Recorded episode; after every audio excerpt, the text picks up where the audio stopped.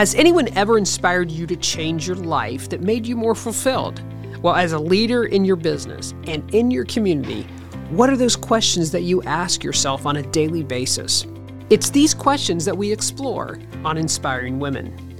I am your host, Betty Collins, and I'm a certified public accountant, a business owner, and a community leader who partners with others who want to achieve remarkable results for themselves and their organizations. I am here to help inspire you to a positive step forward for a better life.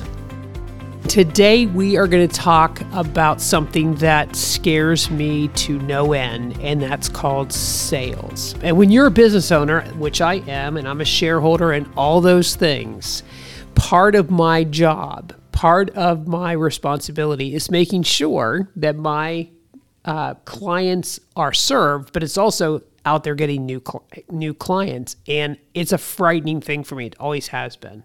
If I can just know that I'm out talking to someone, I'm not afraid of it. But if I think I have to sell something, that's another story. So we're going to talk about this topic today with someone who really, really knows a lot about selling. In fact, she knows so much about it that she's written some a great book.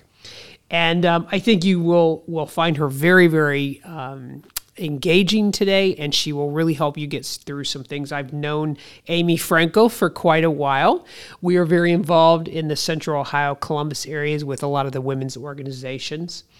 She's definitely been a major player with Girl Scouts of America. So today we're going to talk with truly an expert, because she's written a book that is on the Amazon bestseller list, by the way, and it's called The Modern Seller. And so I think you're going to love engaging with Amy Franco, who wrote this book. So just to get started, Amy Franco is the leader in modern sales strategy. She helps those mid-market organizations to grow sales results through a sales strategy, advisory and skill development programs. And again, her book, The Modern Seller, which is an Amazon bestseller, she is recognized by LinkedIn as a top sales voice. And she's also, as I said, the board chair for the Girl Scouts of Ohio, a top 25 nonprofit in the Columbus region, serving nearly 18,000 members. And you can find Amy at www.amyfranco.com. So, Amy, I've talked a little bit about you, introduced you. We've had some fun. We're going to have a great conversation today. Why don't you just tell us a little bit about yourself before we get started on that thing called selling? Sure, absolutely. Well, thank you so much for having me here. I was so excited to have this on my calendar and have this conversation with you. And Betty, I've learned something new about you, that selling strikes fear in your heart. So, it does. It does. I would have never known that about you. So. Absolutely. Absolutely does. But just to give our listeners a little bit more about myself, I was born and raised in Ohio, grew up in Cleveland. I've been in the Columbus area now for 25 years, which is hard to believe. From a personal standpoint, I am married to Dave, and I have a wonderful, energetic black lab by the name of Roxy, nice, who gets all of my time and attention. Yes. And they usually do. And when I'm not doing things sales related or related to the Girl Scouts or nonprofits, I love all things fitness. And I love to travel, so I'm very excited to be able to get back to traveling. So yes, that's a little bit about me, and I'm sure we'll uncover some more stuff here as we go. We will. So what's your favorite place to travel before we get started? What is it? Oh, well, probably my most exotic place I've been to was we did a 2.5-week safari to Kenya in the early part of 2020 before the pandemic. And had you asked me, if Kenya was on my travel list, Kenya itself was not on my travel list, but doing a safari was. We had some friends that planned the trip, invited us to go along, and it was absolutely life-changing. And If we have time, I will tell you a story about that trip that ties into the book. Okay. We definitely want to make the time to do that. So, right. But I love to travel as well. And in my older age, I like going back to the same places. So I'm really glad in the 40s, I traveled everywhere, and had that adventure side. Because now I'm kind of here's my favorite spot. I'm going to hang there. So, But even talking about, even having this introduction today of, okay, we're going to jump into sales, it makes me a nervous thing, which really is crazy, right? Because, I mean, I love the marketplace, love being out there, love seeing the success of it. Because when it succeeds, you know, the country succeeds. And so sales is just part of that, especially as you have to be a rainmaker, or you want to have growth, and you're that owner and you want to get out there, or maybe you work for somebody and this is what you have to do. So, you know, what is your background and how did you get into the sales profession? So a little known fact about me is that I'm the oldest of five. I have four younger sisters, and there's a 10-year age difference between me and my youngest sister. Wow. So I think that perhaps sales and leadership, my sisters might call it being bossy, but I call it leadership, has probably like been that. With me, right? It's probably been with me since I was young, right? So it's just like, that's the desire to start something or lead something has always been in my DNA as long as I can remember. Yeah. But for those of you listening, if that's not you, please don't shut off this podcast, because we're going to give you some great ideas for sales. But so that's kind of how I've grown up. But how I specifically got into the sales profession, I was doing an internship in college. Basically, I had a summer job. I worked at a tech company in my hometown in Cleveland, and I answered phones, and I just did all kinds of things in the company to learn the business. And one of the things that I observed was that the salespeople seemed to be having the most fun. They were always the one with the customers. Yeah. They were coming and going. They always looked like they were having a great time. And I'm not sure I said, oh, let me pick that as a career. Yeah. But I think I might have tucked that away. And it's like, oh, like, this is interesting. If you're going to spend a lot of time doing something, do something you like, right? Correct. Correct. But so I think that was maybe my first taste of what the profession could be like. But I didn't study sales in college. Now there are sales certificates and sales programs. The profession has come a long way in that regard with college programs and university programs. It's not something I studied, but I got my first job out of college working in an inside sales role for a tech company. And that was really my first journey into sales. And for the first 10 years of my career, I had a variety of sales roles, starting with that college internship, and had a variety of sales roles in tech for the first 10 years of my career. Then I took a pivot into entrepreneurship about 15 years ago, and that was my next foray into sales, which I kind of think of as more entrepreneurial type selling. I was running the company, and I also had to sell and bring in all the clients, not unlike what you shared in the beginning in your intro. So I've really been selling for my entire career. It has just looked different depending on whether I was working in an organization or now I work for myself. Yeah. And I work with organizations, CEOs, sales leaders. I help them with sales strategy, and I also help to skill up their sales teams. And I'm, as you could probably tell, I am really passionate about sales and all things sales and leadership. So I really get a lot of joy out of being able to do what I do. And you're still hanging with all the fun people, right? I do, yes. I hang with the fun people. And it opens up all kinds of doors that I would have never thought of. Yeah. So I've had a variety of experiences, from big enterprise to entrepreneurial selling and the customers I get to work with today. Well, your book is titled The Modern Seller. So of course, I think of, you don't have to go door to door and knock on the door, right? But what do you mean by modern selling? Like, what does that mean?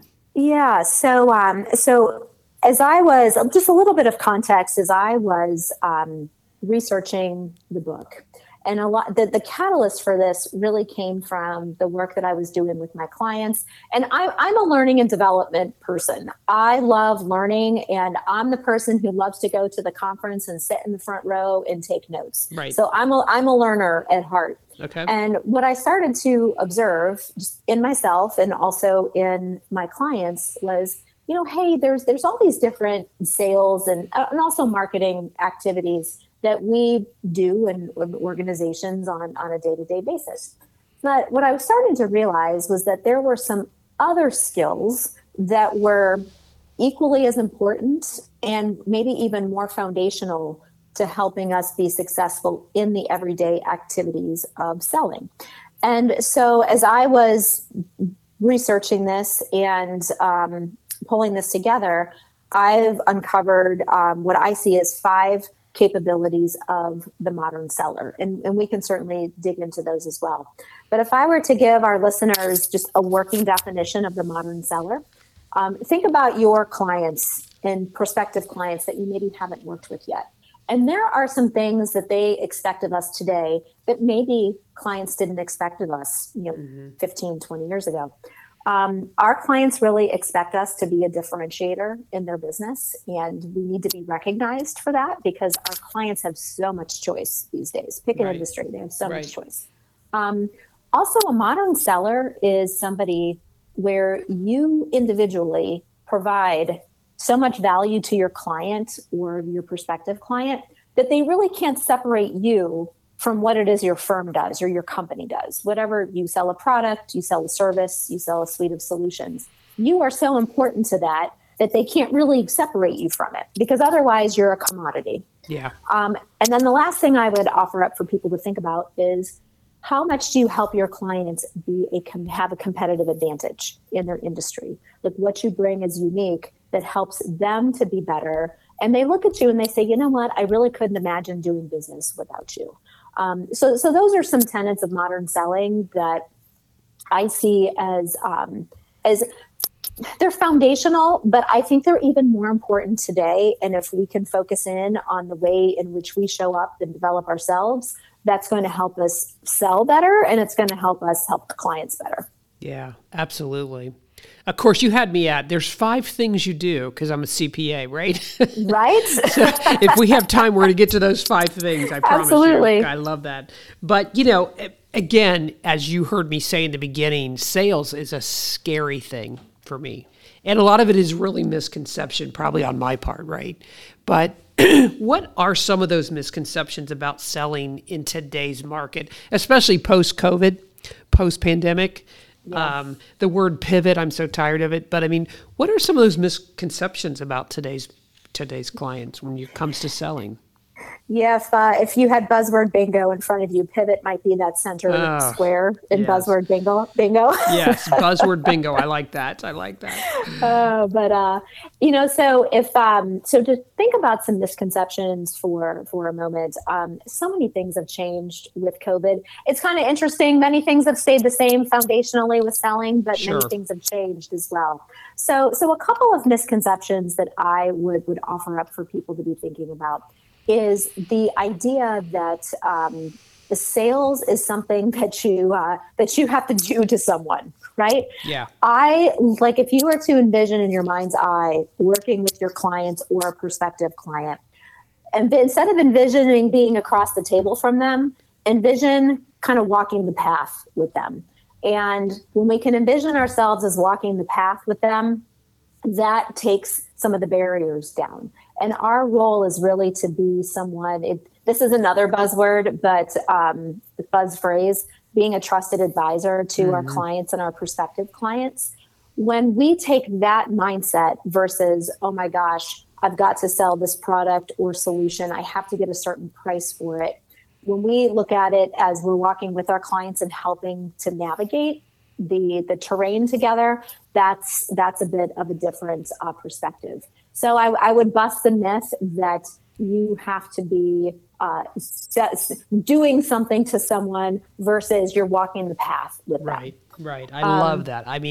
That's like saying, hey, let's have lunch, or hey, can we break bread? There's just a different connotation. So I love that. I like that, taking the path with them. Okay. And another misconception is that your clients don't want to be sold to. Okay. And here's what I mean by that. Our clients and our prospective clients, they're engaging with us. We've either engaged them or they're engaging with us because they feel that there is something of value there to have a conversation about. So our clients actually have an expectation that we are going to walk them through a decision-making process to help them figure out what is it that I need to do next. And if we take ourselves out of that equation, we're not desperate for a sale. Mm-hmm. We are confidently helping a client to navigate that. We're empowering them to make a decision. So it's not manipulation. It's empowering them to make a decision. And that's part of our rule, is to empower them to make the right decision. Hopefully that right decision is working with us, but sometimes it's not. And we have to either kind of disqualify that potential client out, we introduce them to someone else, or maybe there's an entirely different solution altogether. So don't discount the fact that your clients, they want to be walked through a decision-making process. Be the leader that helps them to make that decision. Right. No, those are excellent, excellent points, especially when you have a fear of it, or you think it is something that it's not. And then you don't have success with those two things hanging over you, right? So right. Those are good. So as you know, this is Inspiring Women. And so the audience is going to be primarily probably women, honestly. And, and women today, I always hate the terminology, well, it's a man's world. I say it's a woman's world. I say it's a sales world, right? But what are the observations that you have about women when it comes to sales? Like, what is it that you see specifically for them? Yeah. And these are generalizations, so sure. I want to make sure that some of these things. If you're listening, you may say, "Oh, this doesn't really apply to me," and that's totally fine. But I invite you to just reflect on these and see where maybe some of these things are bringing up some challenges, or let's call them opportunities, right? To develop. I really believe that sales skills are leadership skills. And they're also like life skills. So if we can embrace the idea that building our sales acumen it can help us create a lifestyle that we want. It can help our clients create the business and the life that they want. There's so much upside to embracing the idea that sales skills are really a positive thing, and they are leadership skills. Yeah. But I'd say one of the things I'm seeing right now, Betty, and I coach a lot of clients. And a couple of the conversations I've had of late with some really, really sharp women who are by any means, like they are so successful, but I've seen some struggles with confidence and a little bit of that imposter syndrome. So that is one of my observations, that I tend to have that conversation more with women than I do with men. Okay. And the idea that, gosh, I need to build this or have that, or I'm not good enough at that, or how am I ever going to be successful with this? And those are little things that eat away at your confidence. So that's an observation that I have, that a lot of very successful women still struggle with confidence. If that happens to be you listening, you are not alone in that. But I bring it up as an observation to reflect on for yourself if that is something that you struggle with. So I would say confidence is one thing.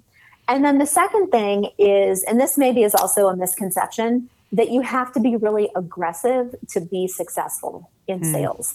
And my opinion, that couldn't be further from the truth.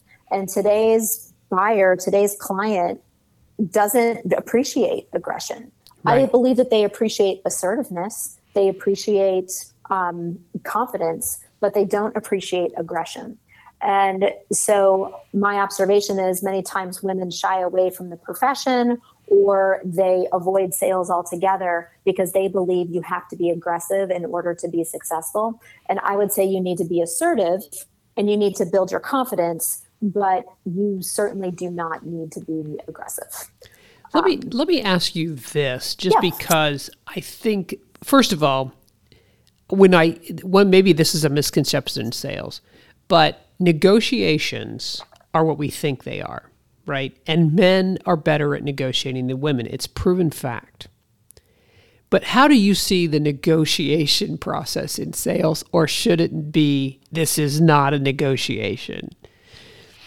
Good question. So when I'm working with my clients, what I ask them to do is they're analyzing their own processes, how they engage the client and what their client's decision-making processes are.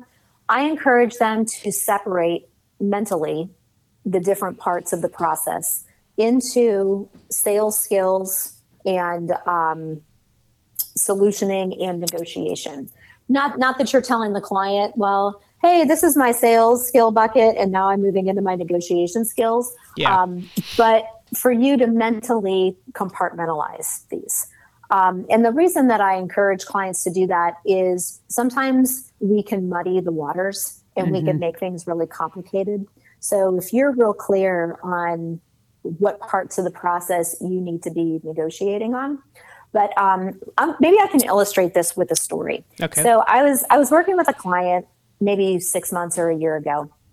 We were talking about this very topic on negotiation, and it was a mixed group of men and women. And so the person I was working with their client, and their client had gotten to the end of their decision-making process, right? So we're ready to sign an agreement, yes? And so they get to the point where they are ready to sign the agreement. And the client asks, would you be willing to give us a 20% discount? Before, they've got the pen in their hand, right? And they're getting ready to sign. Will you give me a 20% discount? So that's your first data point that you really aren't at the end of the decision process or the negotiation process, because they've now asked for something different.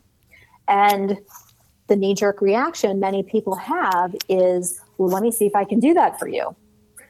Instead of asking the question, well, tell me a little bit more about why this is important to you. Tell me, walk me through your thought process around this.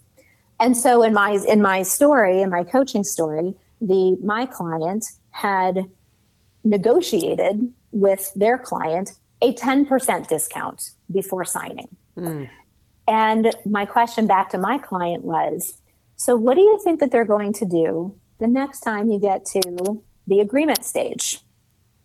They are going to ask you for more discounting, because that is what we're teaching them to do. And they're like, the light bulb went on, right? Like, oh boy, right? We teach our clients many times how to treat us and by what we agree to do and how we navigate processes. Yeah. So what you could do differently the next time is ask a question about why they're thinking that they need that discount, because the discount is a trade-off for value. Sure. And when you understand what that is, and I think one of our knee-jerk reactions often is that we want to give the discount, or we want to just rush to the end because they're so close to signing the agreement. So I always encourage my clients, look at what they're really asking for. You may need to negotiate some terms of your agreement or parts of your solution or your product. What you don't want to do is put yourself in a position where you are giving them the same thing, but you've now dropped your price by X percent, because that ends up being a race to the bottom. Yeah. It eats away at your margins, but it also eats away at the relationship. And I think that's sometimes what people don't remember, is when those types of trade-offs are given, it can eat away at trust and credibility on both sides. Right. So always ask yourself, is the decision that I'm making here a potential trade-off, not just financially, but a trade-off in the relationship that might have some unintended outcomes? Yeah. And the reason I think of negotiations, why I asked the question, was I love the movie Pretty Woman, right? And in this, Richard Gere wants to hire Julia Roberts for the week to basically be his escort, right? And so she starts out with a big negotiation, right? Like, well, I need that. And then he said, how much is it? Just tell me what that is. And he gives her the money and says, now that's over. We're done. So let's really talk about how this week is going to go. And I think that's where I look and go, we tend to get focused on the Julia Roberts contract before we talk about the value of what we're going to do for the week. In this case, he just needed somebody who could go and 10 things with him. And yet she was really all about the contract before she was about, hey, here's how this week's going to play out. And so I don't know why I always think of that when I think of negotiations, because she was really thinking price was the whole negotiation, not here's the value you're going to get for the week. And, I think we can look at that with our clients as well. What is the value you're going to give them, and then deal with the negotiation piece? Because if they see you as an expense, you've really lost, but they see a value that you really won at the end of the day. So there is a one last point on that. There's a book that I really like. It's called Getting to Yes. Okay. And negotiating agreement without giving in. And it was written by a couple of gentlemen from Harvard, the Harvard Negotiation Project. Okay. And the idea being that we often see negotiation as this zero-sum game. Yeah. If I win, you lose. Yeah. And what if instead we looked at it as the ability to create, I like to think of it as win, win, win. Yeah. It's a win for your company. It's a win for the client. And it's also a win for you individually. Right. And sometimes we leave ourselves out of that equation. So how can you make something a win, win, win, but without giving away the farm, if you will. Right. No, all those good points, We got to keep moving on because I want to hear the safari story. I want to make sure we do that. But, give us what's either a success or a failure that you have experienced, and what did you learn from it as you're out there consulting with companies and people? When I think about I'm going to share a success. I think we can learn as much from our success as we can from our failures, and make no mistake, I've had more than my fair share of failures in this profession. Yes. I think we can learn from both. But I go back to a client that I had a number of years ago, and we don't actively work together at this point, but we are still in each other's networks, and we've known each other for a long time. Okay. And this was a really, really big organization that I had the opportunity to earn a big contract with. Mm-hmm. And maybe one other misconception is, if you're a small company, don't let that deter you from really going after the clients that you want to go after, because that can often be an advantage. Don't fool yourself into thinking that you have to be as big as your competitor to be successful. So this was a really big contract, probably the biggest one I had in my career. And it was a lengthy RFP process, request for proposal. I had to submit a very lengthy proposal, and then I was chosen to be one of the three finalists to present to the client and ultimately be selected. So knowing that I'm a smaller firm, I'm thinking, all right, how can I get creative here and really build great relationships with the client, because there were going to be a number of people in this presentation, and showcase myself and to stand out, because I said a modern seller is someone who is a differentiator, yep, who really stands out, and they are attached to the value that the company brings. So any job in sales is, our job is to legally, ethically, morally uneven the playing field. Our customers subconsciously look to even the playing field because they think that makes their decision-making process easier, when in fact, all it does is drive the conversation toward price. Mm-hmm. So I'm thinking, all right, how do I uneven the playing field and really stand out? So I asked my client, could I set up 30-minute conversations with each of the people that will be present at the presentation? I'd like to get to know them. I'd like to understand what's important to them. And I'm going to use that in my presentation. So, my decision maker says, well, yes, absolutely, you can do that. There was a naysayer in the group that said, well, wait a second, shouldn't we make this an even playing field for everybody and allow all the finalists this same access? And I had a very savvy decision maker who said, well, you know what? If they ask for it, I will give that to them. But if they don't ask for it, yeah, I'm not going to just grant it to them, which is a really different way of thinking, right? Mm-hmm. And so I was the only one that thought of that strategy. I got 30 minutes with probably 6 or 7 people that would be a part of this. And I was able to create a presentation that nobody else could match. And I ended up winning the business. It was the biggest deal my firm had ever closed. And it was that one strategy that really made the difference.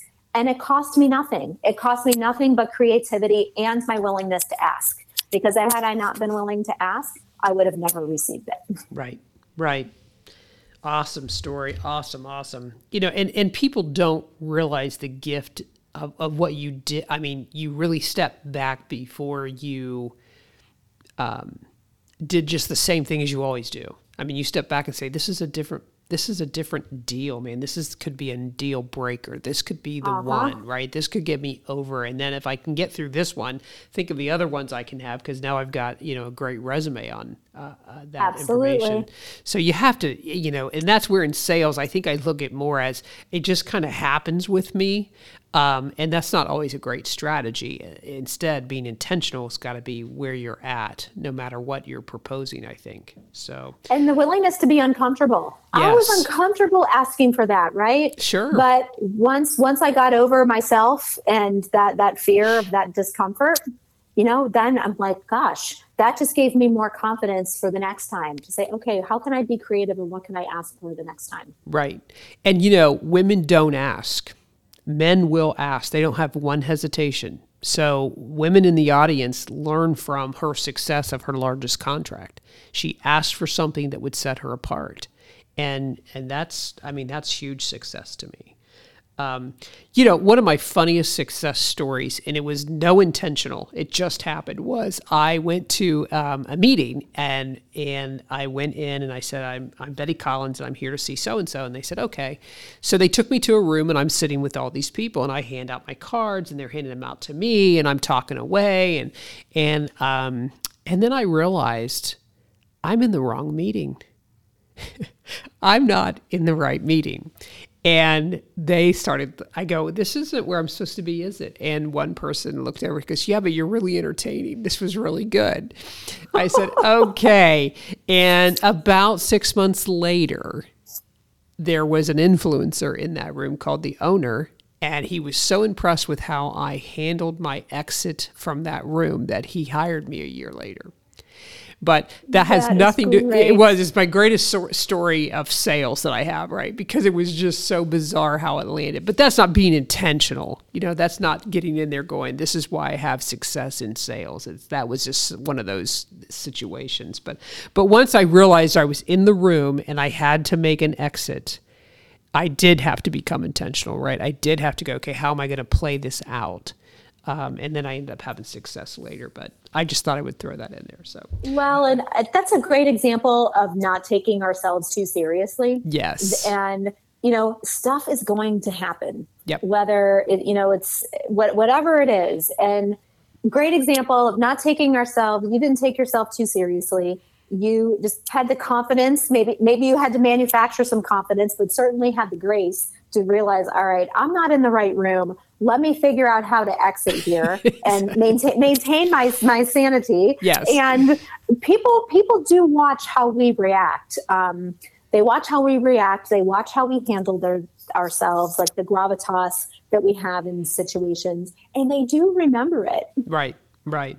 Wow. That's awesome. I love that story. Yeah, it just was one of those I've learned from just little things about it, you know, kind of expanded on it. At the time, it was just happening. But so to the audience, what are your three pieces of advice, the best ones, right, for them to take away today? And then I do want you to end with the safari story. So, all right. Sounds good. So I would say my first piece of advice is to invest in yourself. Yeah. Whatever that looks like for you at the point in time you're at in your career. Investing in yourself is taking the time to listen to this podcast. Investing in yourself may be stretching yourself to go to a conference that maybe you wouldn't go to or you wouldn't necessarily pay for. Like you were waiting for somebody to pay for it for you and they didn't. Investing in yourself. So always ask, how can I invest in myself today, this year, so that you are always working on yourself and showing up as the best version of yourself. My second piece of advice would be to get involved in a passion project of some kind.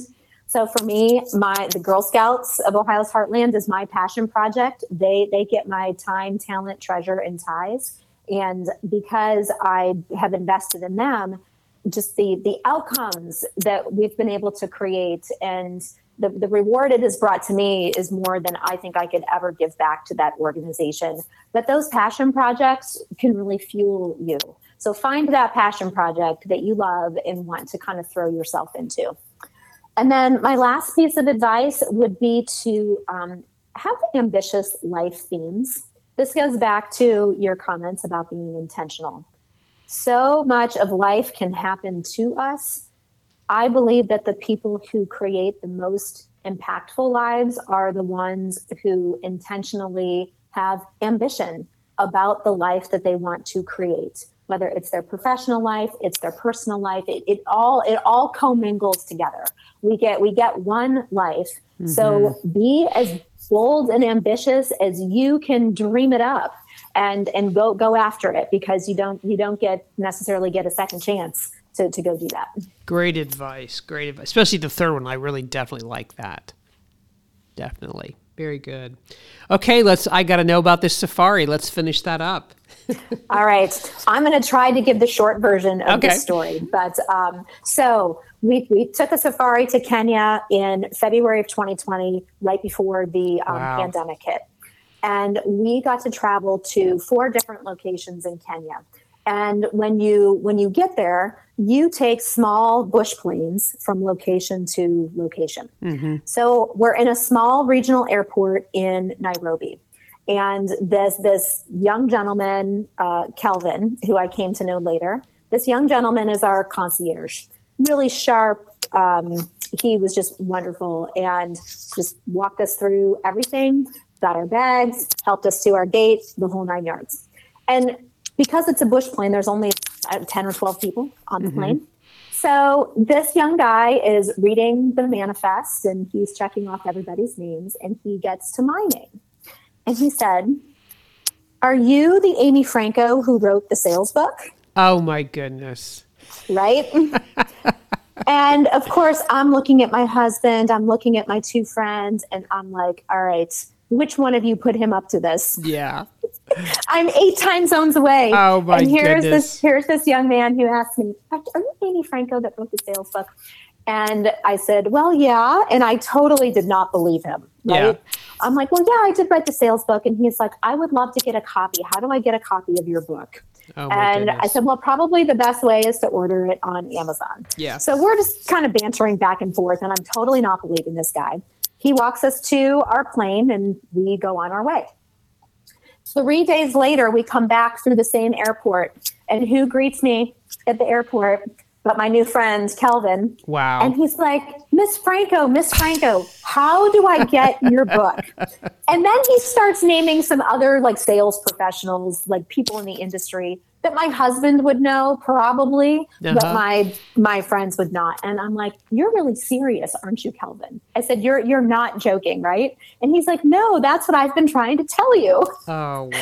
"How do I get your book?"